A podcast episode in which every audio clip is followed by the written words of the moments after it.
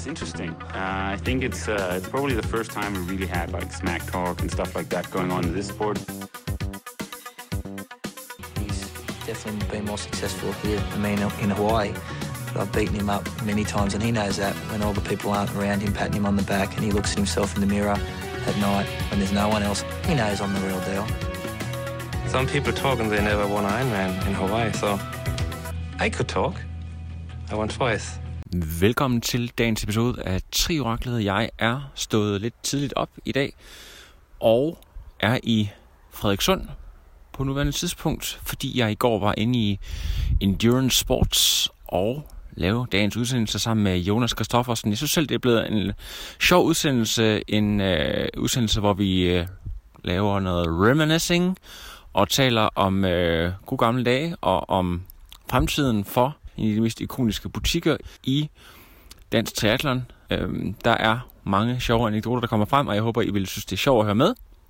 I forhold til undertegnet, så er træningen simpelthen flyvende for tiden. Jeg synes, at det er skønt at stå op og svømme. Jeg elsker at være i vandet. Jeg er faktisk ked af, øh, det eneste jeg er ked af ved den her tur, jeg er på, det er, at øh, jeg lige øh, misser et par dage i bassinet, men så er der heldigvis altid mandag morgen, og jeg glæder mig over, at om et par timer, så skal jeg ud og cykle sammen med Jeanette, og jeg skal ud og cykle sammen med øh, et par stykker mere.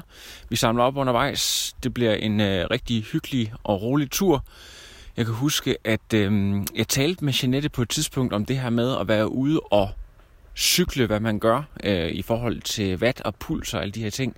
Fordi jeg har altså, fuldstændig mistet den her fornemmelse af, at det faktisk er muligt at cykle en tur, uden at se på, hvad man kommer hjem med i gennemsnit af watt eller hastighed osv. Det der med bare at køre en tur og sidde inde hos en eller anden bager, indtil man ikke gider at sidde der mere. Så det bliver, det bliver lidt sjovt bare at kunne øhm, slappe fuldstændig af, og så bare nyde landskabet og ikke tænke på, hvad, hvad pulsen eller hvad verden nu siger. Åh, oh, godmorgen. Der var lige en morgenløber. Det kan være, hun hører trioraklet. Ja, det bliver, det, bliver, øh, det bliver hyggeligt at komme rundt og se nogle af de øh, mere legendariske steder i et område, jeg ikke er så vant til at træne i. Det bliver mega fedt. Øhm, I er jo sådan efterhånden godt opdateret på, hvad der sker derude. Noget, jeg blev lidt overrasket over, det var, at der kom en podcast i løbet af ugen, at øh, en af de store formidlere af sporten, Triathlon Taron, YouTuberen fra Winnipeg i Canada, har valgt at, at stoppe med at fokusere på selve triathlon-delen, men vil lave sådan mere generelt fitness, endurance. Og øhm, det synes jeg faktisk er helt fair, at man vælger at sadle om, vælger at øh, man vil brede sin passion lidt ud. Det var noget, der ærgede mig en lille smule, det var, at øh, der kom sådan lidt et, et spark mod sporten, at den sådan skulle være usund, eller at det ikke er specielt gavnligt for det mentale eller fysiske helbred og dyrke triathlon. Og jeg tænker, at altså alt overdrivelse er jo i princippet ikke særlig sundt. Altså nogle gange så handler det vel også om at kigge indad. Jeg tænker, at nogle gange så, så kan man godt øh, måske adskille, at man selv har nogle issues, som ikke nødvendigvis har noget med sporten at gøre, og så prøver at adskille de ting. Øh, det for mig, som, øh, som er meget passioneret omkring triathlon, så synes jeg, det er ærgerligt at, at få øh, Øh, en anden forståelse ud af, at det skulle være noget, man, øh, man sådan bliver trukket ned i, i dynget af. Så det handler vel mere om at kigge ind af og se på, hvilken måde man, øh, man dyrker sporten. Men øh, anyway, så er det jo tid til at tale om øh, vores kære sponsorer.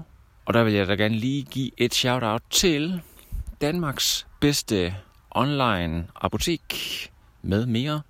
Med24 Price Winning Company af flere omgange ved Christian Brinkmann, verdens mest sympatiske mand. Og så har vi, og de får faktisk også øh, et par shoutouts i løbet af podcasten, fordi Endurance Sports nemlig har en historik, der løber meget tæt op af fusions egen fusion fra Svendstrup, der netop er flyttet i nye store lokaler.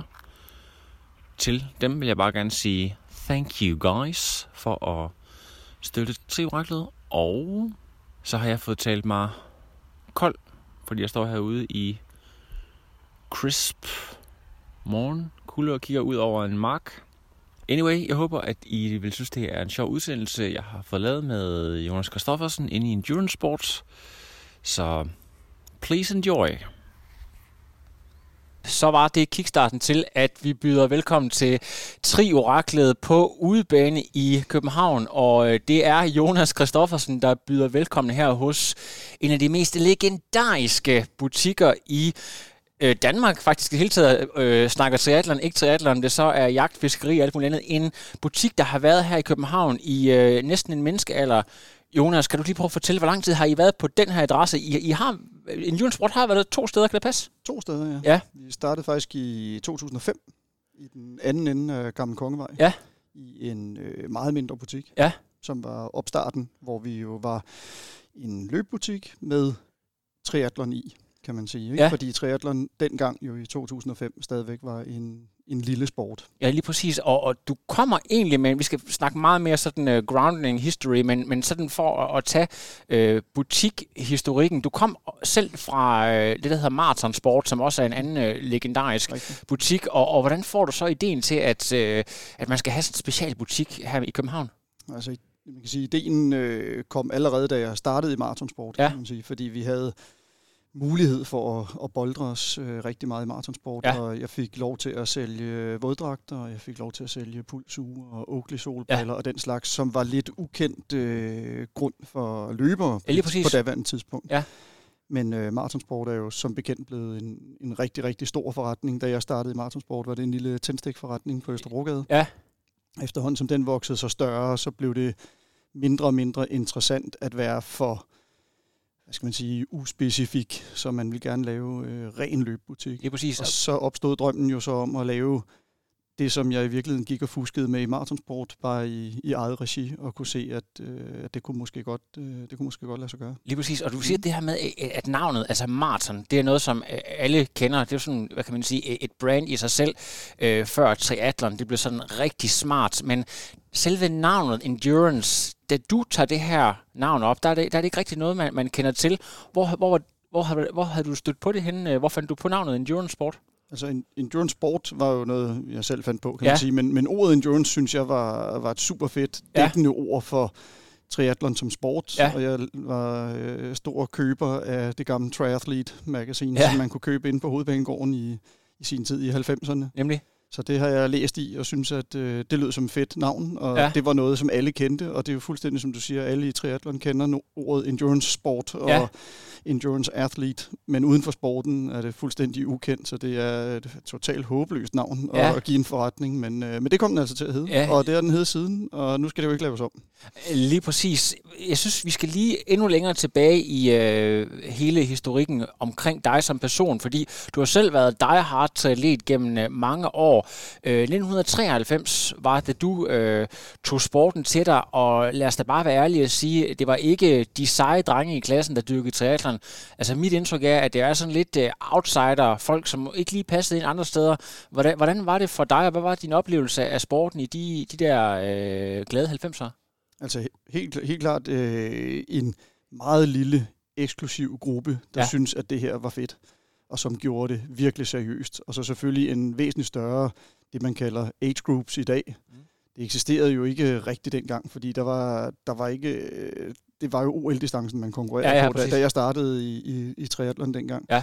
Men, øh, men ja, hvis vi trækker Morten Fenger og Peter Sandvang og alle dem, som var landsholdsniveau, så var de fleste jo, det, det var sådan lidt en gruppe af, af medicinstuderende, ja. idrætsstuderende og biologistuderende, som, som jo har en, en udvidet interesse for, for den slags, og ja. som, øh, som finder triathlon og, og, og den slags der er interessant, ja. når, man, når man har den her... Øh, det er sådan en, en flok halvstuderede røver, som man siger. Hvordan du, er du, kommer du selv fra en, øh, en øh, studiemæssig baggrund, eller kommer du fra en anden sport øh, ind og opdager det? Hvad, hvad, kan du huske det øjeblik, der siger, wow, det her det, det, er, en, det er en fed sport. Det, det vil jeg prøve at lave noget mere af. I hvert fald ikke øh, studiemæssigt, nej. kan man ikke øh, påstå, nej. nej. Øh, øje, øjeblikket er jo øh, tv-udsendelsen på, på DR, hvor... Øh, Drømmen om Hawaii? Nej, det nej. er det ikke. Det er før det. Det er Morten Fingers øh, forsøg på at sætte dansk, blive dansk mester og sætte dansk rekord på okay. Ironman-distancen. Nu, nu prøver jeg bare, okay, er det sådan, hvor han sidder sammen med en fyr fra Aarhus, der hedder Robert, hvor, hvor han sidder og spiser Nutella-mad, og så sidder Morten Finger.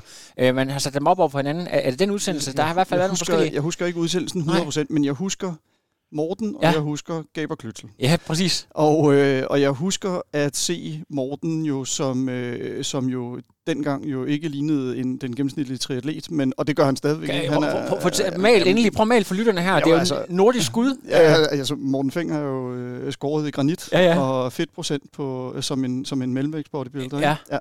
Så, øh, så han står skarpt, og det gjorde han også dengang. Ja. Og jeg var vild med at se Tour de France, jeg var vild med ja. at se svømning, jeg synes det alt sammen var fedt. Ja. Jeg kunne ikke finde ud af noget af det øh, overhovedet, og øh, røg for mange cigaretter dengang, ja. og øh, arbejdede i en bar, og synes at øh, det var det sjove. Og så så jeg bare øh, de to gutter der, og tænkte, det der, det er, hold kæft, det er fedt. Ja, lige altså, præcis. det, det, det, det skal være. Altså det her med at svømme i, ikke svømme i bassin, men den der øh, Batman-dragt, ja. og svømme i den og så ud og køre enkeltstart, som er et, en af de fedeste ting ved turen. Det er Jamen. jo enkeltstarterne med udstyrsstykket der, ikke? Ja.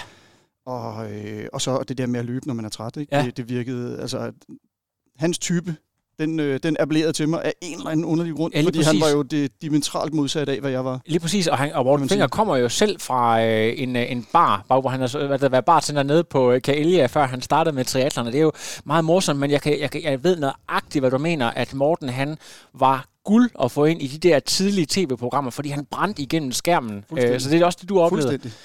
Ja, ja, ja, jeg kan sådan, Blanding, blandingen af at være, være topatlet ja. og, og virke super seriøs ja, ja. og være øh, fuldstændig vanvittig. Ikke? Ja, altså, ja. Så, det er godt og ondt. Ikke? Lige præcis. Øh, det var bare fedt. Ja, det, det, det kan jeg sagtens sætte mig ind i. Men så er der igen det her med, at folk de spørger, det der, hvad, hvad så med Ironman og så videre. Og der, der er noget, øh, det, det, det, der kommer så lige en, en lille disclaimer her. Du har aldrig kørt Ironman, og så tror man, hvad, hvad fanden, hvorfor har du ikke det? Men, men man skal også huske, at på det tidspunkt, der var der jo ikke ret mange Ironman-konkurrencer, og der, der konkurrerede man faktisk mere på, på det, der hedder NIS-distancen, eller den her lidt... OL-distancen. OL, ja, ikke? Mm. Så, så, så hvordan... Øh, var, var, var det på dansk grund, eller de der, når du skulle køre de længste konkurrencer, hvor, hvor, hvor foregik det så? Jeg, jeg kørte på, altså kun i Danmark, ja. på, på OL-distance, ja. øh, og startede jo øh, startede rimelig beskeden, må man sige, og... Øh, hvad blev jeg min første konkurrence? Jeg tror, jeg blev 74 ud af 76. Ja, ja. Sådan noget i den stil. Ikke? Så det var helt fra scratch, altså. Super fedt at ja. være med. Ikke? Øh, virkelig fedt miljø, og ja. søde mennesker. Jeg startede i KTK ja. på det tidspunkt. Øh, ja, det var bare rigtig sjovt. Men, men alle kørte jo OL-distance. Ja. Og der var stævner hele foråret sommeren igennem ja. i totalt lortevejr, og i, på alle mulige forskellige øh, lokationer i Danmark. Og lad os, men, lad, men det er meget få mennesker, der kørte Ironman på det tidspunkt. Lad os lige få øh, mention. Der er jo nogle folk, øh, som du har kørt med på et tidspunkt, som måske har været ude af sporten med dig igen. Øh, folk, der kender øh, sporten nu her. Thor, Bendix Massens far, Dion, var vel øh, en, af, en af folkene. En Laurits Betjent, skulle jeg forestille mig, var også øh, derinde. H- er der nogle folk, der... Det var, det var dem, der kørte stærkt. Ja. Det var dem, man kiggede de på. Ja, ja, dem kiggede man på ja. dengang. Ikke? Det var jo når man, når man kom i mål, og så skulle man over høre, hvad de havde kørt. Ikke? Ja, præcis. Og, øh, det, det var jo, altså, ja, det var de store helte, som jo heller ikke kørte Ironman. Nej, nej, de kørte også kort, de, ja, lige præcis, det var det, man gjorde. gode til det. Ja. ja, de var virkelig, virkelig store. Og så var der jo, så var der jo Kong Peter, Peter Sandvang, altså han var jo også med i KTK. Hvordan, hvordan var det at have sådan et ikon øh, i, i klubkammerat? Forestil sig, at, at hvis man er øh, klubkammerat med verdens bedste triatlet, basically, altså det var, det var jo det, han var, i hvert fald ja. Øh, langt hen ad vejen. Senere der gik han jo hen og blev øh, verdensmester øh, på øh, det, der hed ITU på det tidspunkt, tre år i streg. Ja. Øh, altså, hvordan var det at, at gå og, og sætte træninger og gå og rub shoulders med sådan en fyr? Det var fedt. Ja. Altså, de første, første uger i, i KTK var jo fuldstændig fantastisk. Ja. Altså nu, det er jo meget forskelligt, hvordan man griber den slags an. Ja, ja. Jeg synes, jeg elsker at komme steder, hvor ja. folk bare er dygtige, ja. og, og meget dygtigere, end jeg selv er, fordi ja. jeg kan godt lide at være i et miljø, hvor, hvor, jeg, ikke er, ja. hvor jeg ikke er noget, og, og kan se op til folk. Og altså mm. komme til træning, og øh, landsholdet mm. basically ligger i bane 1. Øh, verdens bedste triatleter. Mm Øh, man glemmer det jo efterhånden, ja. fordi sådan en som Peter er jo en omgængelig fyr, ja. og man går og hygger, og det er Peter, og det er den ene, og det er den anden. Ja. Og så får man lige en reminder en gang imellem, når man er på træningslejr på Mallorca, og man tropper op nede ja. i Son Hugo, store internationale svømmehal, og så er der det tyske landshold på besøg, så kommer de jo alle sammen og og øh, bukker og skraber Ja. for Peter, og man tænker, hvad fanden laver de, ikke? Men Ja. øh, der har man lige glemt, at øh, det er altså en stor kanon, Lige præcis. som, som bare er vores klubkammerat, ikke? Af flere omgange, så har jeg jo hørt, at især KTK's cykeltræninger, det var altså de her mosehu, hvad, hvad, Ja, Mosehustur. Ja. mosehusture og så videre, det, Gillelejetur, det, var, det var noget, der, der sådan går over i historikken, hvor folk de virkelig forsøgte at få hinanden under gulvbrænderne. Det var så nærmest det, der var, der var sådan agendaen. Øh, kan du, har du et par, par gode øh, hi- historier? Kan du stadigvæk huske nogle af, af de gode øh, pas derfra? Altså, de gange, hvor man kom med rundt, Ja. ja. vil jeg sige. Fordi den der Mosehus, den legendariske Mosehustur, den kørte jo ja, fra Mosehuset, Ja. og kørte til Gilleleje, og kørte til Helsingør, og kørte hjem igen. Ja. Og der blev ikke kørt stærkt i Farum, eller i Nødebo, eller i Helsingør. Men den kørte alligevel rundt med plus 40 i snit. Ja. Så man var hurtigt hjemme igen. Ikke? Ja. Sådan en 125 tur, den, den gik på tre timer. Præcis. Så, øh, så man havde god tid om søndagen bagefter. Øh, jeg vil sige, generelt var det jo Allan, Monson og Peter Sandvang og Torbjørn, ung, ung Torbjørn Sindballe, der, der kørte rigtig, rigtig stærkt hele Ja. tiden. Men hvis man skal tage sådan to øh, lidt aparte ting, så var det jo altid Lasse Træf. Øh, høje, høje Lasse Træf der. Filosofen. Lige præcis Ja. altid skulle ligge ude foran. Ja. Hvis, hvis jeg ikke kørte mosetur eller gillejetur og kørte modsat gillejetur, så kunne man altid møde Lasse Træf på vej hjem ad Strandvejen. Ja. Og så 100 meter bagefter, så kom det store felt. Ja. Fordi han skulle lige ligge der. Ja. Eller, eller Alex Petersen, som konsekvent, når han var med på sin gamle Lotus-cykel, den her bane, Ja. banecykel, som det engelske landshold kørte på, som han, jeg ved ikke, hvor han havde fundet den. Men han kørte altså på Lotus. Ja. Han lå også konsekvent 20 meter foran, helt Ja. alene, og mosede afsted med knæene ud til siden, og holdt den der 42 i snit hele vejen rundt alene. Ikke? Jeg kan sige, de her to, øh, altså AP, som han blev ja. Kaldt, er jo sådan lidt en, øh, øh, jeg tror, du har omtalt ham som sådan en, en Stuart Stardust-type, en Lasse Træf, der skrev mange af de her artikler, der var med sådan lidt mere filosofisk karakter, også begge, eller AP med sin, øh, med sin pisk, og, yes. Og Lasse Træf med, med den her øh, professorbrille. Så hvis man, jeg kunne forestille mig, at hvis man var sådan lidt, til, altså lidt specielt, så fik man også lov, men hvis man sådan hele hjertet gik ind og angreb det her hierarki, så blev det vel også, altså det blev vel ikke set på med særligt milde øjne af de her øh, alfahander. Nej, jeg synes, altså lige, nu nævner lige de to her. Ja. Det, det, synes jeg ikke, øh, det synes jeg ikke, der var noget med dem. Altså Lasse Træf var jo specielt, som du siger, filo, Ja. filosof. Øh, Han skrev jo i tribladene, og Ja, ja. det var altid, rodede sig altid ud i noget kirkegård, når det Ja. handlede om eurohjul. Ikke? Ja, ja. Øh, AP skrev ikke nogen steder på Nej. det tidspunkt, men øh, meget, meget venlig fyr. Men det er ja. rigtigt, jeg tror lidt, lidt øh, højere oppe i, i landsholdshierarkiet, der tror jeg, man skal, der skal man ikke stikke. Altså, jeg har aldrig været noget problem, fordi jeg kører ikke stærkt nok, Nej. men, øh, men jeg tror internt, der, er der, ikke, øh, der bliver ikke givet ved dørene. Lige præcis. Og det tænker jeg heller ikke, der gør nu om dagen. Nej. Men i, i forhold til, øh, hvis vi sådan går lidt længere frem og snakker sådan, da, da idéerne begynder at opstå til, at du gerne vil øh, lave en endurance sport, et samlingssted for, for passionerede triatleter, er der så nogle af de her folk, der, der ligesom er hangarounds eller med omkring, du, du nævner en, en AP, eller er det en generation, der kommer lidt senere med en, en Alexander osv., der er vi også op i, i, i begyndelsen af nullerne på det tidspunkt, hvis du sådan kan fortælle, ja. hvad der sker i de år. Jamen, jamen helt sikkert. Altså, hvis vi, hvis vi ser på, på min generation, Ja. så er den jo fra de her... Vi starter i KTK i 95, Ja. ja. og der er en generation der, som stopper øh, sidst i 90'erne. Nemlig? Og så kommer den, det, jeg kalder den nye generation, og det er for eksempel Alexander Markovic Ja. ja. og, og, og den gruppe, der kommer ind i KTK Det er der. præcis. Og det er jo dem, der sådan ligesom bliver grundlaget. Det, de, de nye KTK-drenge, Hans Nielsen, Peter Madsen, Ja. hele det, den flok, Philip Anderup og, Ja. ja. og Carsten Jørgensen, som godt nok startede sammen med mig, det, den gruppe der bliver, bliver ligesom basen for, for vores, og så bliver det, eller for, for butikken her, da vi Ja. ja. starter, og så får vi så heldigvis også lidt gamle kræfter ind, som Andreas Borg og, Ja. og øh, AP og nogle af de her. Så der er, der er sådan lidt gammelt og nyt, og lidt øh, over the hill og lidt øh, ny raket over det, når, når vi øh, beslutter os for at lave den her både butik og butiksteam på det her tidspunkt. Det er fantastisk. Og jeg skal, jeg skal simpelthen høre, fordi øhm, alle, der har startet med triathlon på et eller andet tidspunkt, de ved, at til at starte med, så er det noget, der, der bare er noget, man gør en gang imellem, og så meget hurtigt, så bliver det noget, der optager alt, hvad man overhovedet laver. Det bliver så omsaggribende. Så det her med, at du, du lige pludselig går fra, at du gerne selv vil ud og være sej med de seje, til at du faktisk gerne vil coache, du gerne vil øh, være tæt på de folk, der også har ambitioner i sporten det her skift, er det noget, der kommer med, med det nye kul, eller hvornår opstår den her tanke om, at, at, at træning og, og viden om træning, det er også mega fedt? Det, det skifte kommer helt 100% sikkert i øh, 2000, Ja. præcis. hvor jeg øh, er kørt lidt fast i den korte distance, Ja. og jeg tror, jeg, jeg, der er nok nogen derude, der kan rette mig, men jeg tror, jeg er gået top 30 et par gange, Ja. øh, og kommet under to timer på OL-distancen, og det kommer ikke videre. Nej. Og så tænker jeg, kan jeg vide, hvad jeg, hvad jeg kan og hvad jeg ikke kan, og på det tidspunkt, der er der landet en fyr fra USA, som kører spænding op i øh, det, der hedder SATS nu, som hedder Chris McDonald. Åh, oh, Yes, og øh, ham kommer jeg til at tale med Ja. deroppe. Han er lige kommet fra USA, og Ja. vi bonder rigtig godt, og øh, han indvilger i at hjælpe mig på den fysiologiske del, Ja. fordi han sidder og skriver Ph.D. over på universitetet sammen med Lars Nybo, Ja. som nu er professor Ja. og lektor, jeg ved ikke, hvad han er nu, men højt op i, øh, på universitetet.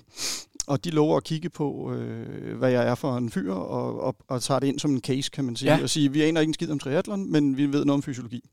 Og jeg får lavet en masse tests, og jeg tror, resultatet var don't quit your day job. Der var ikke noget der talent. Var sgu, der var sgu ikke noget at komme Nej. efter der. Øh, men en god nyhed var, at man kunne skifte til lang, Ja. og så kunne man øh, prøve at gribe det mere professionelt an end de andre. Så i al beskedenhed, så vil jeg sige, ud over altså de nye her, de er jo fantastiske, de nye øh, generationer, der kommer ja. på lang, så tror jeg, at jeg måske var en af de første, hvis vi nu er så hårde at kalde det, talentløse, som virkelig greb det an som en bro. Ja. Det vil sige, de resultater, jeg lavede på, på lang i de første år, var sådan noget, hvor mine klubkammerater sagde, hvad fanden sker der? Altså, ja. hvordan, hvordan kan du køre det der? Altså, du ved, Laurits Betjent nævnte du før, ikke? Ja. Øh, han bonkede jo den lange distance, han er jo en klasseatlet ja, præcis. på det Han, tidspunkt. han var klar til at opgive alt ja, triathlon, han ja. er en fantastisk atlet, ikke? Ja, ja. Men altså, øh, hans resultater lå jo øh, to og en halv time fra det, jeg kørte. Ja. Ikke? Og, og det er jo fordi, han, han måske greb det anderledes an. Ja. Ja. Og jeg i hvert fald havde de her to personer til at sige til mig, ikke så meget talent, der er ikke råd til at lave nogen fejl, så alt skal bare være optimeret fra start til slut. Ikke? Der må ikke være en lille bitte ting, som ikke er optimeret. Nu øh, har vi ikke sat nogen tidsbegrænsning på den her Mm. podcast, men kan du nævne en eller, eller lad os sige to ting, som virkelig revolutionerede din verden i forhold til, øh, til noget, som videnskaben vidste, som du ikke var klar over på det tidspunkt. Det kan godt være, at det måske er blevet mainstream i dag, men, men noget, som du fik at vide af, af Nybo og, og, og Chris på det tidspunkt. Det er, var helt klart, at hvis man ikke har aerob kapacitet og udholdenhed til at køre en konkurrence, der varer 10 timer, så er det fuldstændig ligegyldigt, hvor hurtig og hvor stærk man er. Ja. Fordi folk, der er trætte, de løber ikke stærkt. Nej. Så, så øh, man kan sige, jeg ved, du har talt med andre om det også. Lige at, præcis. at, ja, ja, fordi jeg har, jo, øh, jeg har jo på baggrund af alt, hvad jeg har lært af dem, alle de bøger, jeg har fået af dem, har Ja. jeg jo praktiseret det her. Og sikkert også øh, for meget, fordi jeg kan jo godt se, øh, jeg kan godt se fidusen i at være intensiv og være alt Ja. muligt andet. Men jeg har helt klart på det daværende tidspunkt trukket stikket på øh, rigtig meget intensitet. Ja. Og kørt, øh, nogen vil kalde det linear træning. Det, det, Ja. det er for langt ude til det, jeg lavede. Men, men helt klart meget mere aerob kapacitetstræning og ja. have meget mere tålmodighed og, og ikke gå efter at være den hurtigste, men gå efter at være den mindst trætte. Og så sige, kan man løbe 4 minutter per kilometer på, på afsluttende 30 kilometer Ja. dengang som age grouper, jamen så er det fint. Man Ja. er ikke med fremme i starten, men det er man til sidst. Fordi på et eller andet tidspunkt bliver folk trætte. Så det var nok den største eye-opener for mig, da jeg mødte dem. Konsekvensen af at træne på den her måde, det er jo, at øh, så skal man jo formentlig også bruge lidt længere tid, især på cyklen, altså rigtig, rigtig mange timer. Øh, det skal man egentlig øh, i alle tre discipliner, men det er jo især cyklen, der er tidskrævende. Øhm, og så hvis man nu har en eller anden ambition, for eksempel at man vil starte en, øh, en stor forretning, eller man har noget familie osv., så, så, så er der jo noget med, med tid og så videre. Hvordan fik du egentlig de ting til at gå op i, i den her periode, øh, med, når du, hvis du øger træningsmængden så meget, og også gerne vil have succes andre steder, hvordan, øh, hvordan går det med det? Ja, det, det, det er jeg faktisk ikke rigtig at spørge om, Nej. fordi jeg, var, jeg arbejdede i maratonsport på det Ja. tidspunkt. Øh, og, øh, Der var tid nok. Og der var tid nok, Ja. ja. Der var hverken familie eller børn ja. eller noget som helst, så det var, der var tid nok. Ja. Og, men men øh, du må endelig ikke tro, at, at den træning, jeg lavede, jo så var 20 timer om ugen. Nej. Vi trænede aldrig 20 timer om ugen, men vi trænede utrolig effektivt. Ja. Og jeg kan se, se dem, der træner nu, træner jo så endnu mere effektivt Ja. og endnu dygtigere til det, men der var ikke noget spildtid. Altså, vi havde ikke nogen rulleture. Så jeg ved godt, at, at øh, hvis folk taler om mig eller med mig Ja. ude i byen, så hedder det long, slow distance, ja. ja. alt det, jeg lavede. Jo, men vi kørte mellem 75 og 85 procent, og Ja. ja. det gjorde vi fra vi ramte Mosehuset, altså Ja, ja, efter, præcis. efter 8 minutter, og så Ja. ja. kørte vi tre timers effektiv, og så var vi hjemme igen. Ja. ikke? Så det er jo relativt intensivt. Ja. Ja. Men det er rigtigt, vi, lavede, vi kørte ikke ret mange intervaller, vi, kørte, vi løb ikke ret mange intervaller og den slags, men vi løb rigtig meget Ja. midt på, hvad skal vi kalde det, halv Ironman pace Lige præcis. tror jeg, det hedder. Ikke? Øh, der lå rigtig meget af vores træning. Lige der på den aerobe kapacitetstop, ikke? Rigtig meget effektivitet. Så du får fat i den her unge gruppe og og bestemmer dig for, og jeg ved ikke, er der, der selv personligt, der er træner, eller det her team bagved, som laver deres træning, hvad, hvad, hvad, hvad er sådan ideen med det her første team Endurance Sport, der kommer, udover at de selvfølgelig gerne skulle øh, give noget god omtale for, for butikken, og de gerne skulle gå ud og gøre det godt. Hvad, hvad, hvad, hvad, sådan, øh, hvad er tanken bag det hele? Helt klart, øh, som du siger, ja. et, et cykelholdstankegang, ja. simpelthen. Jeg, ja. havde, jeg, jeg så bare for mig, nu åbner vi den her butik. Ja. Vi har et logo, vi har nogle samarbejdspartnere. Ja. Hvad, hvad kunne være fedt? Jamen, ja. det, det, der kunne være fedt, det er jo, at øh, vi, vi oplevede det faktisk øh, det år, vi, vi havde besluttet at åbne butikken. Vi har stadig ikke gjort det. Ja. Så fik jeg af Fusion den øh, legendariske røde cykeltrøje med Jamen. de sorte ærmer, sorte cykelbukser. Vi fandt ud af, at vi alle sammen havde en sort, enten hvad hed det dengang, Boreas og ja. Principia, øh, de her eloxerede sorte cykler. Ja. Og så købte vi alle sammen en hvid hjelm og nogle hvide cykelsko. Og så tog vi til Mallorca, og så mødte vi, hvad hed det dengang, Castebagne og øh, Banesto og alle mulige cykelhold, som vi ja. mødte i bjergene. Og de, vi kiggede selvfølgelig efter dem, når vi møder dem. De ja. kom 10 mand, men de vendte så også om og glode efter os og ja. tænkte, hvem fanden er det? Fordi vi havde det samme tøj på. Ja. Og der slog det mig bare, at folk vender sig om, når der kommer 10 fyre i samme tøj, ja. eller fire mænd og fire kvinder i samme tøj. Og så tænkte vi, at der er, der er et eller andet her, som ikke eksisterer i triathlon, ja, lige præcis. Som, som vi er nødt til at prøve. Ja. Og generalprøven var jo så øh, DM Sprint i 6, tror jeg det var, ja. 2006, hvor vi stiller med et elitehold, mm. et age group hold og et damehold. Fire styks på i sort-hvid øh, fusionsdragt, ja. med sølv, Shio, Aerohjelm, med Isaac sølvgrå cykler med sorte og, og rød, med røde stikker, ziphjul, pladehjul og 808 foran og med hvide sko. Og vi kommer altså fire mand bullerne der. Det kan godt være, at vi kørte sgu ikke stærkt, det der age group hold. Der. Jeg tror, vi blev to år, men ja. det er jo så fint nok. Men jeg tror ikke, der var ret mange, der overså, at vi var med. Og det samme gælder et legendarisk øh, forestævne som Blåstrød Duatlon, hvor vi stillede tror, vi stillede 16 mand på samme cykel og samme ja. tøj og samme alting. Ikke?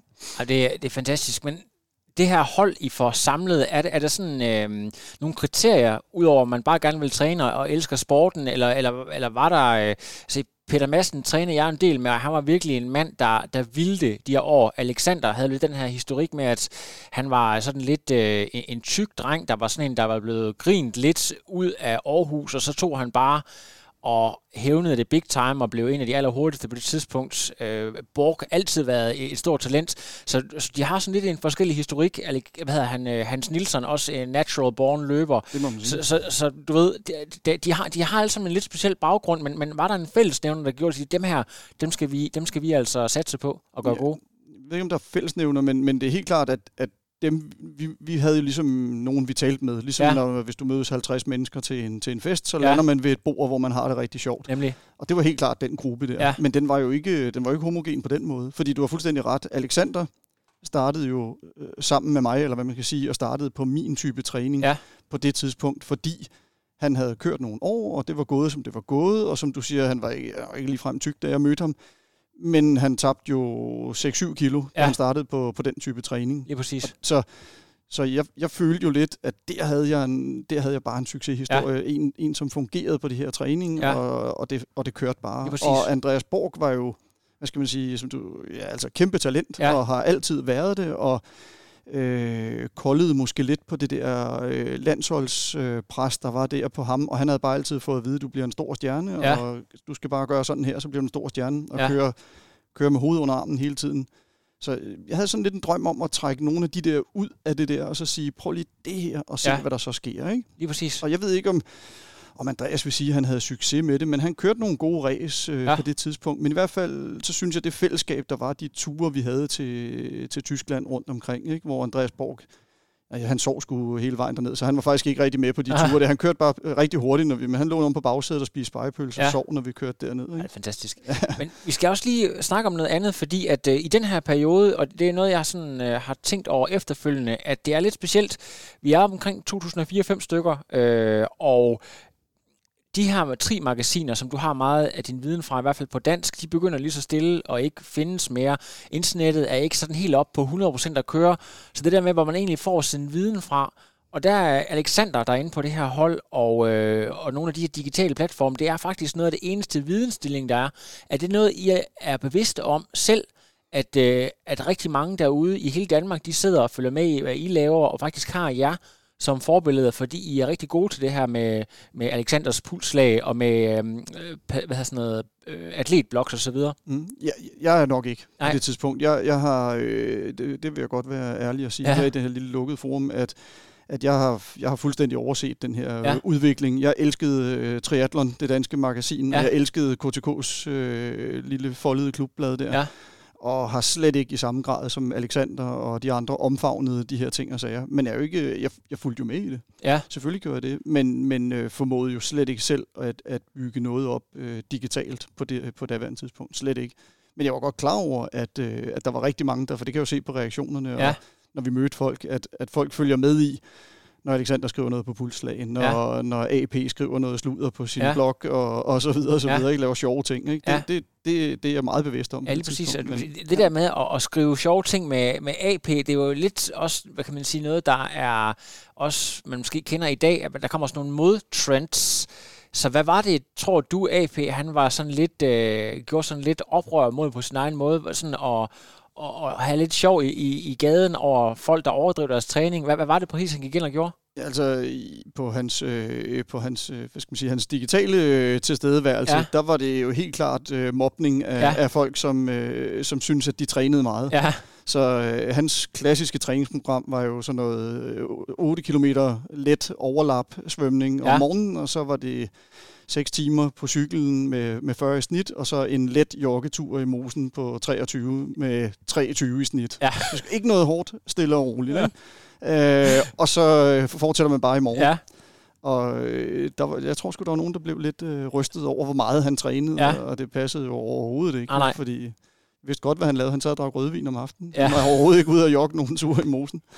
Men altså, alle, jeg, jeg tror ikke, der er nogen, øh, medmindre de startede på triathlon de sidste fem år, der ikke ja. har mødt AP i, øh, i Kildskovshallen, hvor han ligger og tæsker baner med håndpadler på størrelse med, med LP'er, og det har han gjort i 20 år. Ikke? Ja, og, og, og det som øh, man lige skal Fantastisk. huske, det er jo også, at det her, det var jo også på et tidspunkt, hvor der ikke var noget, der hed Strava.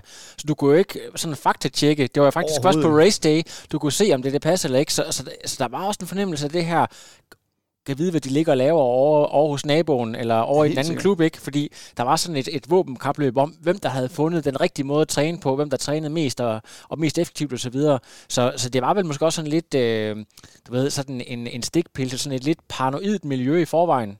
Helt sikkert. Ja. Altså, han, han, var, han var helt sikkert, øh, han dukkede altid op til alting og skulle være en lille smule aparte. Ja. Og det, det virkede fantastisk for os, og Alexander jo øh, i særdeleshed er, ja. har jo været har været meget, meget inspireret af AP's, netop som du kalder den, sådan lidt Alberslund, uh, Stuart Stardust-stil, ja. uh, ind i en sport, som er barberet ben og aero og alting. Ikke? Ja. Man skal ikke tage fejl, altså han greb det seriøst an. Ja, det kunne jeg godt forestille mig. Helt 100 procent. Ja. Men, men det, måtte ikke, det, måtte ikke, det skulle ikke være kedeligt. Det skulle bare, der skulle være øh, krydderi på hele tiden. Der skal hele tiden lave sjov med det. Der skal hele tiden gøres et eller andet skørt. Ikke? Ej, der er fandme lavet mange skøre ting. Og i den her periode, hvor, hvor øh, du øh, begynder, øh, eller starter butikken op for alvor. Er det et officiel åbning? Hvilken dato er det? 2005? 2005 er det 4. juni, 4. tror jeg, 4. juni. Så det er lige mellem, at triathlon har haft et peak herhjemme i 90'erne med øh, rivaliseringen mellem Sandvang og, og Fenger. Jeg tror, der er andre end os to, der har synes, det var rigtig, rigtig fedt at følge med i, så der var rigtig mange, der synes, det var fedt. Og så kommer der selvfølgelig med Challenge øh, og Ironman i København. Så det er lige mellem sådan en to bølger, at, at, man, at man starter butikken op, så, så kan I mærke, at okay, det her det er rent faktisk rentabelt øh, på det her tidspunkt, og så i forhold til, hvad der så sker de følgende år op mod, mod København, den udvikling, kan du prøve at fortælle om det? Ja, altså, da vi startede butikken, der var triathlon jo stadig en lille sport. Jeg ja. tror, øh, KTK på det tidspunkt havde 70 medlemmer eller sådan noget, ja. ikke? For, for at tage den klub, som var, lå mig på scene på ja. det tidspunkt. Og vi lavede aftaler med alle de klubber, der lå i, i København, og trak de triatleter til os, og vi begyndte at have forspørgseler på cykler, og vi ja. havde et samarbejde med en cykelforretning, hvor vi pushede folk ned. Og så kunne vi jo bare se, at da Thomas Veje der, han startede øh, Challenge Copenhagen og stiftede YWC og alt det her, ja. at så gik det jo fuldstændig amok. Ja. Og folk væltede ind ad døren for at købe det ene og det andet og tredje, og vi henviste måske 200-300 mennesker til at købe cykel andre steder Ja. i de år der. Ikke? Og øh, der var vi slet ikke i tvivl om, at, at vi skulle videre, og vi skulle lave... Det var jo det, der var drømmen fra starten, at Ja. lave den her totalbutik, men jeg har ikke, jeg, jeg er jo ikke cykelmekaniker, Nej. og det kræver også lidt økonomi Ja. og, øh, at finde det rigtige lokale, og der skal være noget størrelse på butikken. Ja, så, det, det, så den her udvidelse, så, det, det er simpelthen et direkte resultat af... Det er et direkte resultat af Challenge Copenhagen Ja. i sin tid. Der, vi er, jeg tror, vi er en del, der skylder en øl i, i baren til, Ja. til Thomas på det her, ikke? Ja. Øh, Da, han, øh, da han fik den her Var, idé. var Thomas også bare ganske almindelig medlem af KTK, eller hvor, hvor kom han? Men, øh, jeg husker ikke, om han var medlem Nej. af KTK, men jeg var i rot med ham i... Øh, hvornår var det, vi var i rot? Ni. Var det i, nej, det var før det. Det var i Syv. 6-7 stykker. Ja, der Jeg var tror, de det var i nede og reklamere seks, for ja, det.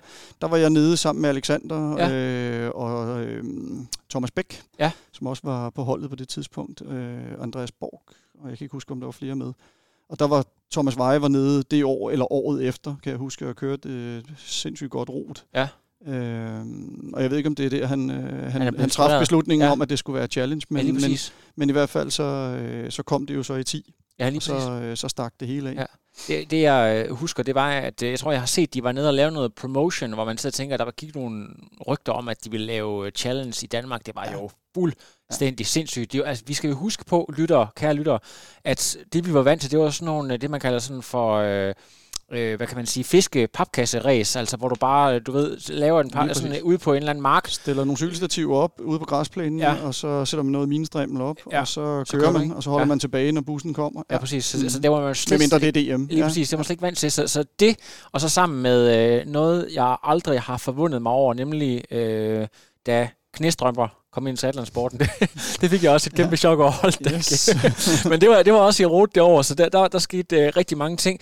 Øhm, og lige præcis på det her tidspunkt, der sker der jo også det, at øh, Alexander drosler lidt ned for sin egen karriere. Han kører øh, København, hvor sådan det er hans øh, sidste helt store, og så begynder han sådan at drosle ned, men har allerede begyndt den forretning, der øh, på et tidspunkt hed Out of Bubblegum, men nu er kendt som OOB. Og det er jo også noget, som som jeg ved, at du har været sådan, øh, ikke manden bag, men det har været nogle idéer, der har floreret i det her miljø, og I har gået og pingponget om, øh, om navn og så videre. Prøv lige at, at fortælle om det. Jeg ved, at, at du, som du har sådan sagt med glimt i øjet, at, øh, at det er din idé, der er 20 stjålet. Nej, ikke, det er i hvert fald, det var det, jeg gerne ville. ja, det var du gerne Ja, ville. det var det, jeg gerne ville. Det var- det var sådan, det var, Han ja. udlever din drøm. Ja, det kan du sige. Ja. Ja. Da jeg var øh, i maratonsport i Ja. fire, ja. og besluttede mig for, at det var det her, jeg gerne ville, så Ja. ja. var det jo netop et OOB, jeg gerne ville lave, Ja. ja. som måske havde en fysisk tilstedeværelse, hvor man også kunne du ved, købe et bladehjul og en Ja. våddragt og et eller andet småting. Altså vi snakker 20 kvadratmeter, Ja. ja. ikke? og et kontor derinde, Ja. ja. som, øh, som kunne være skide godt. Og så kunne man arrangere træningslejre og lave træningsprogrammer og Ja. ja. give folk de her oplevelser med, med triathlon, som man selv har haft. Ja, ikke? præcis. Og øh, da jeg så fik talt med nogle mennesker om det, som har forstand på det her, og som kendte mig i forvejen, og de sagde, ah, du skal altså, du skal sgu også lave en butik. Du må gerne lave det der, men du skal også lave en butik. Ja. Helt 100% sikkert. Øh, det er meget vigtigt, at den kommer med, fordi du er god til at sælge. Ja. Og så fik jeg jo lavet den butik, og så vækstede den jo fuldstændig vanvittigt, og så øh, blev det jo mindre og mindre og mindre træningsprogrammer og mindre og mindre træningslejre. Og så øh, Alexander, som jo er sindssygt dygtig til at kommunikere, han, øh, han gjorde så det, jeg ville have gjort. Ja. Så jeg vil øh, det er jo ikke min idé, men, men øh, han gjorde det, som jeg gerne ville. Ja, det præcis. er fuldstændig rigtigt. Og så har vi, så har vi også en anden mand, der, øh, jeg ved ikke om, om han er kendt i hele Triathlon Danmark, men han har i hvert fald været manden bag en del store resultater, blandt andet øh, nuværende træner for Michel Vesterby, øh, Frank Jacobsen. Rigtigt. Og øh, hvor, hvor, hvor var han? Han er jo øh, oprindeligt nordjyde og øh, en mand, der kommer fra rejsebranchen. Men hvor, hvor dukker han op i hele det her? Jamen, han, han, øh, for mig dukker han op i øh, slut 90'erne Ja. og, og lige der omkring, øh, da han øh, kommer til København, ham Ja. og Kaiser, og, og de er i KTK, og øh, jeg tror ikke, jeg siger for meget, hvis jeg siger, at, at jeg måske har inspireret ham i starten med Ja. nogle af, af den måde, jeg trænede på, og de Ja. idéer, jeg havde, og det netværk, jeg havde, og så videre. Ikke? Ja. Og, og Frank er jo, øh, han er jo coach-uddannet og Ja. meget, meget seriøs fyr og kommer fra, øh, fra stillinger som, som chef rundt omkring, så han, er, Ja. han er selvkørende, så han sætter sig jo bare ind i alt. Ja. Og efterhånden, så, bliver, så vender den bøtte jo fuldstændig, så, øh, så, så jeg spørger Frank om alting efterhånden, ja. fordi der er ikke noget, han ikke har læst, og der er ikke nogen, han ikke kender, og øh, han, han sætter sig jo bare for at få måske det største netværk i, i Danmark det... hos øh, af internationale triatleter og trænere især, folk som ved noget om det her. Ikke? Vi er simpelthen nødt til også lige at gå lidt mere ind i, øh, i kødet på det her, fordi det, det, han gør, er jo meget udansk. Det der med, at han siger, okay, hvem er der lige øh, over hos naboerne, måske nogen over i Sverige osv. Nej, altså, det er jo en mand, der, der kontakter Craig Alexander. Altså du ved, de tager de aller, aller største, yes. der finder ud af, hvor er den største viden i hele verden. Hvem ved mest om, øh, hvad sådan noget, VO2 Max? Jamen, det er jo noget med langrendsløb, ikke? Altså så, så øh, højdetræning, bum altså, han, han har jo også øh, sådan en lidt speciel fremtoning med sit sådan lidt uh, laid-back surfertøj. Ja, ja. Så du, du kan, man kan jo ikke sådan umiddelbart se på ham. Han, han er sådan en, en grundig og seriøs fyr. Hvad, hvad, hvad er det for et mindset, han har? Jamen, det, øh, altså, jeg tror, han, han store, eller deres store fordel, nu tager jeg lige Kaiser med ja, ja. i ligningen her, det er jo, som jeg har sagt til dem, hvornår kommer I hjem? Ja. Og de siger, nej, hjem, altså, ja, ja. hvor fanden er det henne? Ja, det, er jo, det er jo det, klart deres fordel, ja. hvilket også er Alexanders fordel, ja. at at jeg ser jo Danmark som mit hjem, og de ja. ser sådan lidt, nå jo, men det er hele verden. Ja. Så de har ikke noget mod lige at hive stikket og flyve et eller andet sted hen, fordi lige meget hvornår jeg ringer til Frank, så siger han, om jeg er lige i Kina, eller jeg er lige i Brasilien, og ja. så var jeg lige 14 dage derovre, så er jeg lige over med nogle russere og træne, og så videre, og så videre. Ja. Det, er jo, det, er jo, det er jo det, der skal til, hvis man ikke... Jeg sidder ude i Hellerup, altså, ja. hvem, hvem kender jeg? Ikke? Altså, det, det gik op for mig en, en dag, da vi skulle, jeg skulle spise hos Frank og Kaiser, og så kom, banker jeg på, og Kaiser åbner og siger, du kan lige gå ind til Frank, han sidder godt lige og snakker, han sidder lige og skyper. Ja. Og så siger han, hvad, hvad laver Så siger Frank, kom ind, det, jeg sidder med Dave Scott. Ja. Med Dave Scott? Ja, ja. Så snakker med Dave Scott? Ja. ja, ja, jeg sidder lige og skyper med Dave Scott. Okay, men jeg vil gerne være med. Så. Ja, ja, okay, præcis. Ja. kan jeg ikke lige få lov at sige? Ja, ja, ja. Uh, du ved, der gik det sgu op for mig, okay, det her, det er ikke, øh, det er sgu ikke for sjov. Det er, ikke, det er ikke mig, Alexander og, øh, og, og Chris McDonald. Det, det er, er sgu, øh, ja, det, det the er, best of Boulder, Colorado. Ja, det er ja, ja. det, ikke? Altså, øh, nå, men vi, ja, de plejer, vi plejer også at være der, ikke? Ja, ja. Altså, der hænger vi lige ud med dem og dem. Og ja. tænker, okay. Det er, nok, det er, altså. og det er jo noget med, at de har jo, øh, altså, da Michelle er allerbedst på Kona, der blev det her fire, og man tænker, ja, hvor fanden kom det resultat fra? Altså helt seriøst. Ja. Jeg, jeg kunne komme i tanke om 10 triatleter i verden, der var bedre end Michel. Og så finder man ud af, at den forberedelse, der ligger mm. bagved, de mm. har undersøgt hver en kvadratmeter ja, ja, ja, rute der, ned til mindste detaljer. Så igen, det er jo det der med, som du selv siger, den bedst forberedte slår ja, ja, ja. ofte den, som er, altså ved, yes. i forhold til yes. alle mulige andre ting, ja. fysiske parametre osv. Ja. Super interessant. Altså Frank er ikke for sjov. Nej, nej lige, lige præcis. Lige præcis. Og øh, nu har vi jo, øh, nu, hvad, der, nu øh, skal vi lige se, hvis vi kan holde den her tidslinje op mhm. omkring, mm. øh, at vi har Challenge, og så kommer Ironman jo ind og overtager det, og sådan en endnu større spiller. Er der nogen forskel på endurance sport, da, da, da det sådan for alvor, er det, er det 2013, det år, hvor det sådan rigtig, rigtig boomer, eller hvordan er det? Åh, hvad er det for et år? Det er det år, hvor kronprinsen er med, ikke? Ja, det tror jeg ja, også. Jeg tror, det er ja, der omkring. Ja, det er det. Er det 12, 12 tror jeg, han ja, kører? Er det ikke 12? Ja, jo. der omkring. Jeg tror, øh, øh, for mig personligt, ja. er, er, er 12 også kulminationen ja. på, hvad skal man sige, øh, på butikken som triathlonbutik, ja. København som triathlonby, øh, det hele. Altså, øh, hvis jeg må bruge et minut til at sige, det, det år, hvor øh, vi har også noget, der hedder Fitness.dk Triathlon. Ja. Det er jo også en, ja, en vigtig ting at huske, at, at på, ja. det, på det her tidspunkt, der er alle klubber jo udsolgt. Ja. Alle har 200 på venteliste. Ja. Det vil sige, en, en umage spiller som Fitness.dk på daværende tidspunkt har jo mulighed for at lave et triathlonhold, fordi der står 1000 triatleter i København, som ikke har noget hjem. Ja. Og de laver simpelthen et triathlonhold, der kommer 600-700 mennesker ind på det her hold, ja. som siger, jeg ejer ingenting. Jeg ved ikke noget. Jeg laver crossfit. Jeg træner lidt i maskiner. Jeg vil gerne lave Ironman. Det er guld. Det er guld for mig. Er, er fantastisk. Ja. Og det er det jo selvfølgelig ren handelsmæssigt. Men, men øh, uden at skulle puske glorien, så vil jeg sige, og det, den historie har jeg fortalt mange gange, det her med at kunne møde op sammen med Thomas, sammen med Fitness.dk-trænerne, til intromøde og sige, velkommen, der sidder 500 mennesker, de vil alle sammen gerne lave Ironman. Fortæl om Ironman, fortæl om, hvem vi er, møde dem i butikken, sælge dem udstyret, lave bikefit på dem, tale træning med dem, være ude og cykle med dem, møde dem på Expoen op til Ironman-stævnet, følge med hvad de går og laver, møde dem på Expoen, møde dem ved bike check-in, vi var jo også bike check-in ja, ja. i sin tid, give dem en krammer om morgenen, når vi møder ind, og pumper folk cykler og hjælper dem, derfor vi jo også fik vi lov at være hjælp ja. om morgenen. Se dem i øjnene, og de står uh, fuldstændig i, i boks, fordi de ikke aner, hvad der skal ske hele dagen og får lov at være med på finish line og give dem en krammer, når de kommer ind. De har godt nok pisset i bukserne, Ja, ja, og lug, ja. lugter rigtig Ja. grimt, ikke? Ja. Men at få Men lov, få lov, lugter ikke, det ved du. nej, men at få lov, til, få lov til at give dem en krammer og, Ja, ja, ja. Drikke, og drikke en øh, alkoholfri øl med dem nede i, øh, i, øh, i Athletes Garden bagefter. Den rejse der, Ja. den er jo helt, altså den er helt fuldstændig uundværlig. Øh, Så, fu- øh, og det, det lyder selvfølgelig lidt, øh, lidt hult, men jeg så er fu- fuldstændig ligeglad med pengene. Altså, Ja. de er gode. De er rigtig gode Ja. i, i den her periode. Men du kan se, her. hvad det betyder for dem, ikke? Og det, ja, det betyder noget for dem, og det, og, og det gør, at når de kommer herned, så er det ikke bare en forretning. Nej. Fordi vi har været for lov, altså jeg vil sige, jeg, jeg kalder det for lov at være med. Ja. Vi vil også gerne være med, ikke? Men, men vi har simpelthen fået lov til, fra de kommer og ikke aner, hvad de snakker om, til de går på finish line. Ja. Det, det, er, det er helt unikt, og det kan kun lade sig gøre, fordi Thomas har, har kunnet trække nogle tråde, og der har også været noget betaling selvfølgelig, Ja. men, øh, men det her netværk, som kommer af, at man har været med siden 93, Ja. Er det, du- det, det er det, der skaber muligheden, både for at lave den her butik, men også for at få lov til at være med på den rejse for de her tusinder af mennesker, der har lavet Så- Ironman-distance i København. Så man kan sige, på det tidspunkt, der er endurance sport lidt ligesom øh, byen Søndervig ude ved øh, Vesterhavet. Nu bruger jeg lige den, fordi der mm, mine forældre kommer fra. Mm, mm. At, at, at man simpelthen kan sikre sin eksistens på øh, nogle ganske få måneders meget, meget hæftig aktivitet. Fordi der, der, der er simpelthen så meget flow igennem der, hvor der er Ironman, og så kommer der forskellige ting, eller, eller, eller nej, det er forkert det, ja, ja, nej, det synes jeg faktisk ikke. Nej. Det er ikke, det er ikke så meget, den kører faktisk hele året rundt. Nej, okay, ja. Vi, var, altså triatleter købte jo cykler i januar og selvfølgelig, februar, ja. fordi de skulle være klar til sæsonen, så vi solgte faktisk meget, vi solgte hele året rundt. Ja. Så det er mere, det, men, men det er klart, at, at øh, det stævne giver os jo en, en, øh, en vækst på 70 procent eller sådan Ja. ja. noget andet, som jo gør, at vi kan flytte i de lokaler, vi er i Ja. ja. nu, og lave den her totalbutik med præcis. værksteder og alle de her ting. Og, så. og det er klart, det, hele, hele den øh, æra der, Mm.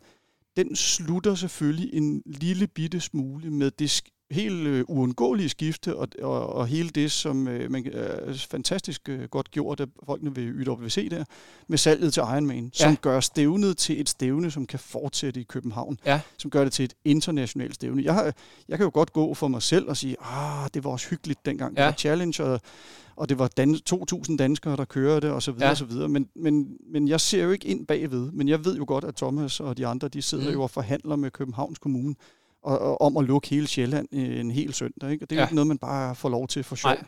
Så det, at de får solgt til Ironman og gør det her stævne internationalt med alt det turisme og hotelovernatninger og restaurationsbesøg og alt det her, er jo det, der gør, at vi har det i dag. Ja. På godt og ondt.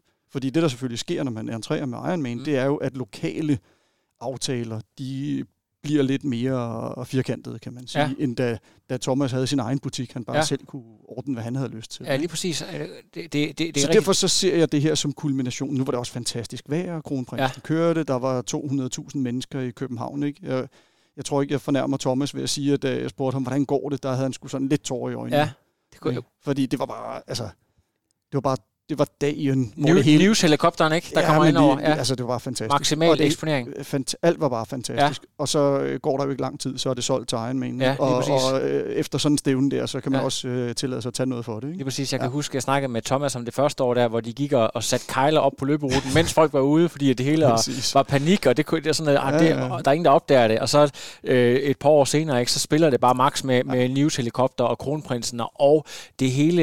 Ja, det er Øhm, det er jo ikke nogen hemmelighed, at sådan noget som øh, salg øh, på internettet er jo noget, der øh, kraftigt udfordrer de her fysiske butikker.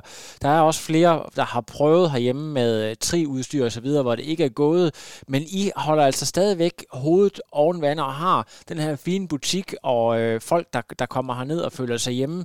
Er det den her personlighed, øh, øh, dig som person, der gør, at, at I fortsat har en øh, eksistensberettigelse i forhold til alle mulige andre, i forhold til Wiggle, i forhold til, til hvad, hvad man ellers har af, af muligheder. Hvad, hvad tænker du om det her, sådan, hvis vi snakker aktuelt eller inden for, eller inden for de sidste fem år?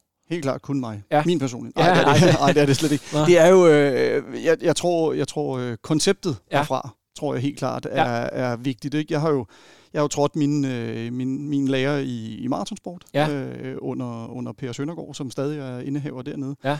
Øh, og jeg tror, jeg tror på, den, den, øh, hvad skal man sige, den, den måde at drive forretning på, har jeg jo båret med herover, gjort til min egen og udviklet på osv., hvor man siger personlig service, øh, seriøsitet, viden, alt det her, hvad, hvad er det Frank har stående på sit, ikke? knowledge og, og så videre, så videre. Ja. Det, det, det er det, der har været det spændende. Og så de folk, jeg har haft ansat, har jo mm. brændt for det. Øh, nogen har været her lang tid, nogen har været her kort tid, og sige, stort set alle, der har været her, har jo bidraget til, at vi til stadighed har kunne, kunne være en seriøs fysisk butik, hvor man kan komme ned og få rådgivning, ja. og som folk ved er til stede til de her stævner, og ved, at vi, at vi har tingene på lager, og ja. at vi kan hjælpe, og man kan spørge om stort set alt ja. hernede, ikke? Som, som vedrører triathlon ja. i hvert fald. Og der kan man sige, selvfølgelig har vi været udfordret af, at det udstyr, vi så har, bliver solgt til en pris, som ligger for tæt på det, øh, man betaler for varen, ja. når man sælger den videre. Og, og jeg har da øh, været fuldstændig vidne om, at alle de her butikker, du, øh, du ikke nævner ved navn, at de, at de har haft en, en begrænset levetid, og de ja. har været dybt irriterende for os i, ja. i de her perioder. Men det er ikke noget, der har, det er jo ikke noget, der har truet os på mm. noget tidspunkt. Så man kan sige, vi har jo vi har i virkeligheden bare, ligesom man gør på Ironman, så har vi jo bare holdt en steady pace, og så ja. har vi ventet på, at folk bliver trætte og, og dør igen. Ja. For man kan ikke drive forretning, øh, hvis man ikke tjener penge. Så, så vi har jo sørget for at hvad skal man sige, tilpasse vores priser til ja. internettet en smule, uden at lande et sted, hvor vi ikke tjener penge. For der er ikke nogen, der gider at gå på arbejde uden at tjene penge. Så, man, så hvis, man kan, hvis man kan binde værdi på, på det, man laver, så, så tror jeg på, at man kan faktisk godt tjene penge på at sælge varer, som, øh, som selvfølgelig altid er udfordret på nettet. Ikke? Oplever I, at endurance sport er blevet så stort et brand, at når folk de øh, kommer med deres jyske accent øh, og egentlig lige er, er på øh, drop ind i København, at de også kigger ind, eller er det meget en, øh, en, en, en sjællandsk, københavnsk øh, butik, eller, eller er det ja. egentlig hele Danmark? Hvad tænker ja, ja det, det, det håber jeg, og det, ja. og det, det er min fornemmelse også, at, at det er. Øh, jeg har jo ikke overblikket, øh, kan man sige, når, når vi kommer til Jylland, men, men, øh, men nu har jeg jo lige, lige haft en ansat i øh, Asbjørn Ries, som har været ja. en rigtig dygtig øh, KTK-atlet, ja. som læser læge. Øh, han kom jo her fra Sønderjylland og sagde, ja. jeg skal have et arbejde. Ja. Og vi sagde, det har vi ikke. Så sagde han, jeg er fuldstændig ligeglad. Jeg starter bare mandag, fordi ja. øh, jeg skal være her, fordi det er en endurance sport. Ja, præcis. Øh, og det er bare det er der, man skal være, hvis man, øh, hvis man vil være noget i tri. Det, det, her sport, det her spor skal vi ned af. Ja. Det her det spor, det skal vi simpelthen ned af, fordi jeg har haft en rigtig god ven, der hedder Andreas Kies, der også har været herinde på et tidspunkt. Mm. Øh, og øh, Andreas, han var jo ude, han var den her generation, der øh, har fået at vide hjemmefra, at han skulle have et eller andet job, så skulle han så være lærer. Og der fandt han ud af, efter han har læst på seminariet i fire år, at den gik ikke. Og så, øh, han, skal have, han skulle have et eller andet penge, så skulle han ud i en periode og være stilagsarbejder. Altså, det var, altså, det var simpelthen noget af det værste. Man skulle tjene nogle penge, indtil at der var plads til, at han kunne komme ind til endurance sport, for han vide, hvis du skal ind, fordi han, han drømte, det eneste han ville, det var at lave triathlon. Hvis du skal ind hos de der gutter ind hos Ironman, så er det nede hos endurance sport, du skal ned. Fordi mm. hvis, du kommer, hvis du kommer ind for varmen der, det er simpelthen der, det foregår. Så der er altså også en eller anden viden om, okay, hvis, hvis du vil noget inden for den her branche, så udspringer det lige her inden fra hjertet af København, inden på Frederiksberg. Mm. Det må da også være helt fantastisk at, at vide, at man er sådan en ayatollah på en eller anden måde. At du... det, det, det er det 100% sikkert, og ja. ting, som jeg, som jeg kun hvad skal man sige, øh, jeg bliver selvfølgelig meget rørt over det, ja, ja. Når, når de siger det, men jeg, det er ikke noget, jeg går og tænker over. Nej. Men jeg er jo rigtig glad, når jeg taler med tidligere medarbejdere, der siger, ah, men det var så fedt, og, ja, ja. og så videre. Så videre. Det, det, du ved, hvad, hvad jeg tænker her. Ja. Øhm, om du nævner Andreas, altså ja, ja. han var jo øh, samme type, kan man sige. Ja, ja. Han kom jo også bare ind ad døren og sagde, sådan her fungerer det, jeg skal have det her job, og så skal ja. jeg sådan og sådan. Ikke? Og de er faktisk næsten ligeglade med, du ved, øh, om de... Han, han var ligeglad med, hvad jeg synes. Ja. Han skulle bare have det arbejde, ja. og, så skulle han, øh, og så skulle han bare være den dygtigste. Ja. Det er jo, han, han er jo typen, du, du kender ham selv. Ja, ja. Så han, det, og så om øh, et år, så er det mig, der bestemmer hernede. Ja, ja. Og jeg kan jo ikke, altså sådan en fyr som Andreas, det, det, det kan jo ikke gå hernede. Altså han er, han er videre. Ja. Øh, så det vidste jeg godt. Ja. Jeg håbede jo på, at han var, han var det nye store øh, lys ikke, øh, ja. i, i endurance sport. Han kunne sagtens være, være manden, der havde overtaget butikken, ja. når, han, øh, når jeg ikke gad mere en dag. Ja. Det kunne han sagtens have været. Men, men han er jo fuldstændig umulig. Ja. Ikke? Fordi han, han, kan ikke, han, han kan ikke, øh, hvis der tre dage, hvor der ikke er kunder, det går ikke. Altså, så, så har han søgt et nyt job. Du har også haft... Øh, altså, hvis, fantastisk. Hvis du snakker om, om, om, om berømte ansatte, du har også haft en mand som Dennis Jensen. Ja, ja, ja. ja til at stå hernede, ikke, hvor ja, ja. jeg står og skal købe et par sko, og så det der, så, så, ja, det er også, så finder jeg ud af sådan hen og samtalen til mig, er det Dennis Jensen, jeg står og taler med? Ja, Fordi jeg vidste ikke lige, hvordan du ved, at han så ud. At, han så, for, altså, at det er en, der har øh, en 22 år gammel øh, dansk rekord, en af de mest legendariske rekorder på, på 5.000 meteren. Altså, har, har det været sådan lidt lidt tilfældighed? Nu kom du jo også fra, fra Marathon Sport, eller øh, har det bare været mere sådan, øh, det ved jeg ikke, de der ja, folk, der det, har været ansat? Nej, Dennis var ikke tilfældig. Nej. Dennis var, ham, ham, øh, ham ville jeg gerne have. Ja. Det var ikke tilfældigt. Han var inde i, han var en sportsmand ja. inde på strøget, ikke? Øh, så da jeg fik butikken alene, der var jeg ikke i tvivl om, at øh, fordi jeg, jeg ikke arbejdede sammen med ham i maratonsport, men ja. på samme tidspunkt, så ja. jeg vidste, hvem han var. Ikke? Øh, og det var simpelthen ikke på grund af hans meritter, øh, mere arbejdsmæssige ja. meritter. Ikke? Men, Grundigheder og forberedelser ja, og, og videre. Lige, lige ja. præcis. Han, han er heller ikke for sjov. Lige præcis. Øh, så han, han kan noget. Ikke? Og, det, og du er fuldstændig ret. Han, men øh, det, er jo ikke, øh, er jo ikke noget, han er, det er jo ikke noget, han spiller på, at Nej. han har de her ting. Vel, folk skal jo hive det ud af ham, ja, når de præcis. sidder nede i butikken og siger, ah, jeg skal løbe etageløb, og nu skal jeg simpelthen under timen, du, ja, ja. og det ene og det andet. Har du løbet etageløb? Ja, det har jeg sgu ja, ja. en gang, ikke? Nå, hvad har du løbet på? ja, det ved jeg sgu ikke, 38 minutter eller sådan noget. Ja, ja. På etageløb, hvad fanden snakker du om? Ikke? Ja, ja. Var du ikke nummer et så i din aldersklasse i år? vandt det hele, ikke? Ja, præcis. Rigtig mange gange. Ja. Men så, øh, der skal du altså spørge mange gange for ja. at få det at vide. Ja, det er fantastisk. Dennis, ikke? Ja. Øhm, hvis vi begynder at tale så lidt mere aktuelt, vi, vi var jo nede omkring det her med Team Endurance, øh, der omkring butikken Start. Og øhm, nu har man jo så faktisk fået ideen igen, og så kom der den her corona, så med sådan 15 års forsinkelse, og få hele det der med, nu laver vi træningslejre, nu får vi et team, nu, øh, nu gør vi det sgu en gang til. Hvad har det ligesom krævet, eller hvad, hvad, hvor kommer det der med, at nu, nu, nu prøver vi simpelthen, vi kan genopleve det hele en gang til med, med 10-15 års forsinkelse. Hvad, hvad, hvad har I tænkt der? Jamen, jeg tror, øh, der, der, Alexander har i hvert fald jo, vi, vi har altid haft det her samarbejde, ja. underliggende i hvert fald. Ja. Ikke? Alexanders virksomhed har jo, har jo flyttet sig lidt rundt og været en, øh, en cykelvirksomhed ja. i nogle år, og tjent, tjent penge på at, at lave cykelprogrammer og store events for, for virksomheder og den slags. Ja. Og det gør sikkert stadigvæk. Det er faktisk ikke helt klar over. Men, men øhm, men han vil i hvert fald, han vil jo gerne være triathlon øh, træningsplatform nummer et, og, ja. og er, er det helt utvivlsomt. Ja. Så man kan sige, at hele ideen opstod jo fra, at vi bare så hinanden i øjnene og sagde, at det, altså, det, det giver så god mening, at når vi har kunder hernede, som køber udstyr af os, vi vil gerne være sikre på, at de får succes med det her udstyr. Selvfølgelig. Så du kan godt købe en cykel til 50.000, men hvis du ikke aner, hvordan du skal træne, så er den sgu stadig fin at have, men, men det, det bliver ikke nogen succes. Og omvendt, så siger Alexander, hvis jeg laver træningsprogrammer til mine atleter, og siger til dem, og så skal du købe en våddragt, og så skal du svømme sådan og sådan. Mm. Han aner jo ikke, om deres mangel, hvis de har en mangel på succes, om det er, fordi de har købt en våddragt, der er to numre for stor. Så får de aldrig nogensinde succes med det, de laver.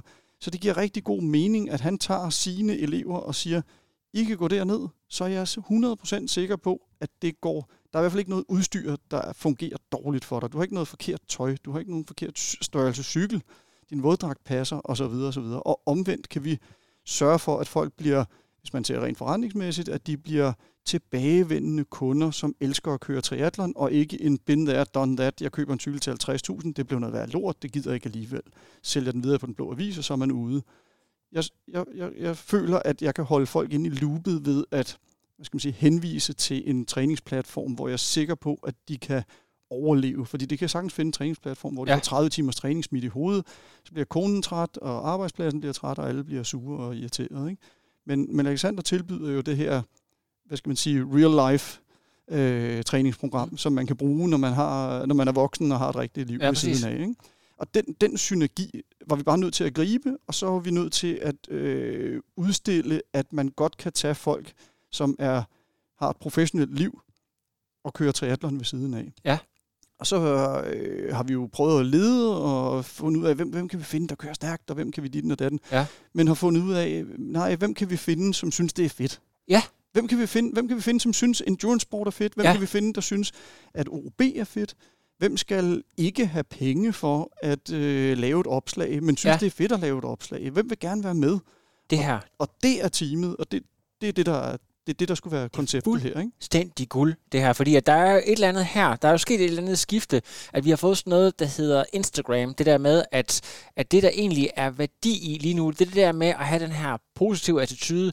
Det er ikke dem, der har, øh, der, der ligger øh, ude i, i mørket og træner 200 timer, og så vinder de et eller andet øh, lille bitte stævne. Det er jo nemlig de her folk, der har øh, attituden, der har glæden, som har nogle søde børn og har et, et fedt job, og som bare elsker, åh, nu skal vi ud og træne. Nej, det er fedt at skulle ud og, og, og give den gas på, på turboen, eller op og svømme om morgenen. Så er der også kommet et, et, et, et skift i, hvem det er, vi synes, altså hvem vi i sporten har som rollemodeller, tænker du? Helt klart. Ja. Jamen helt klart. Altså, Ja. vi, vi, der er ingen tvivl om, at hvis man, skal, hvis man skal nå hele vejen rundt, så skal man selvfølgelig have et par stykker, der Ja. kører stærkt. Ja. Som folk siger, det kunne jeg godt tænke mig. Men øh, der er vi oppe i Jan Frodeno. Ja. Ikke? Det har vi ikke råd til. Nej, det, Det, det er for dyrt. Øhm, så, så dem, du taler om, der ligger og, og træner fra morgen til aften, øh, nu, ja. nu nævnte du Frank før, altså folk, der bliver trænet af Frank, Ja. Det, er sgu, det, er sgu lidt, det er lidt uopnåeligt, ikke? Ja. Altså det er det, altså, jamen, jeg vil gerne være Michel Vesterby, jamen, værsgo, og, og sæt i gang, ja. vindtunnel, og køb dig en uh, endless pool til at stå ude i haven til, når, det, når du ikke kan komme i åben vand. Ja, så præcis. videre. Men det gider jeg ikke, Jamen, så bliver du ikke Michel Vesterby, Nej. sådan er det bare.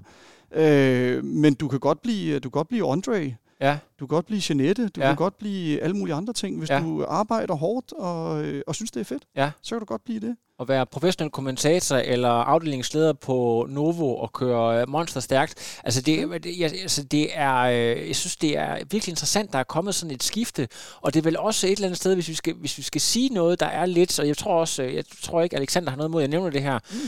Alexander, han øh, oplever jo på et tidspunkt, at det stikker helt af med, øh, med det her triathlon, og nogle af de her meget, meget ambitiøse age group herrer vælger nogle metoder, som ikke er helt lovlige til at komme øh, frem, frem i, i bussen, og han har også selv i sin aktive karriere stødt på et, øh, et enkelt doping sønder eller to.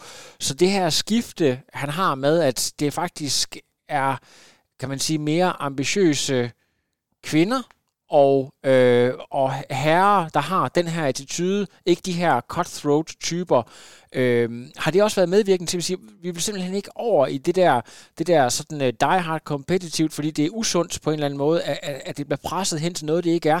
Man vil have nogen, der er lidt mere laid back, men har øh, altså en mere altså er seriøse, men afslappet omkring det, hvis man kan sige det. Ja, ja, ja det kan du godt sige. Ja. Altså, øh, fordi hvis man skal være lidt hård ved de her die-hard-typer, så Ja. er det jo også typerne, der, der, der tråler øh, hvad skal vi sige, hele verden rundt for Ja. at finde det hurtigste bladehjul, Ja. den hurtigste hjelm. Og det kan vi ikke. Nej. Altså, vi kan ikke, jeg kan ikke købe... øh, Du ved, de her nye øh, tri-aero bars, som du skal vente seks måneder på at få Ja. ja. lavet personligt efter dine mål. Det kan vi jo ikke have i butikken. Nej. Hvordan, altså, det, det, det, er jo en, det, er jo en, øh, det, det kan aldrig lade sig gøre. Nej. Så vi er, nød, vi er simpelthen nødt til at finde, øh, hvad skal man sige, fødekæden op. Det kan godt være, at, at de her folk bliver øh, virkelig hårde nyser på et tidspunkt, og bare ved det her 100%. Men der, hvor vi skal servicere dem, det er jo også der, hvor vi er de klogeste. Ja. Jeg har jo været ude for masser af gange, det, har vi faktisk grint af mange gange, at folk Ja. kommer herned og siger, de har været i butikken i 5-6 år, hangarounds, der ja. bruger det her som deres andet hjem.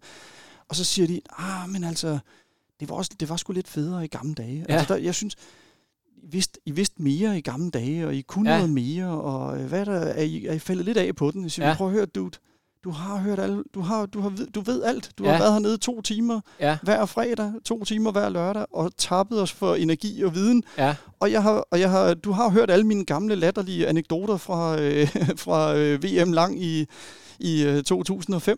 Jeg har ikke flere historier.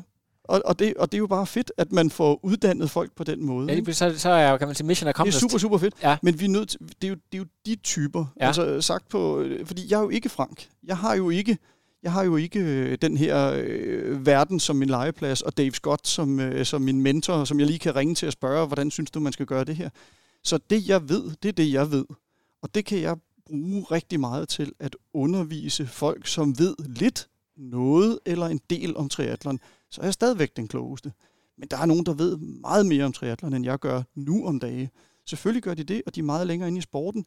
Og det er, ikke, det er ikke dem, jeg skal løbe efter. Jeg skal ikke løbe efter dem, som gerne vil noget andet. Vi skal løbe efter dem, der gerne vil os, og der gerne vil OB, og der gerne vil, som du siger, glade, positive mennesker, der gerne vil køre triathlon, og ved fra ingenting til en hel del, dem kan vi hjælpe. Og det, og det er det, vi gør. Altså, det, det er vores, det, det er vores øh, ståsted. Helt Fedt. klart. Jeg jeg har lige et follow-up spørgsmål. Mange af, af de produkter, vi har inde i øh, endurance sport, er nogle produkter, der har været her lige fra begyndelsen af. Så har det, har det været en, øh, det der med for eksempel, at man har Fusion, der jo også er sponsor for den her podcast. Vi kan se Felt, jeg tror også Argon på et tidspunkt har været, når man, når man vælger sådan for eksempel, at det skal være Felt i stedet for en anden type, er det så øh, på grund af, af nogle bestemte forhandlinger, forventninger, eller er det fordi, du har en personlig præference? Hvordan foregår det her valg? Det er sådan nogle nøje udvalgte linjer, I har herinde. Hvad, hvad ligger der øh, bag ved de valg?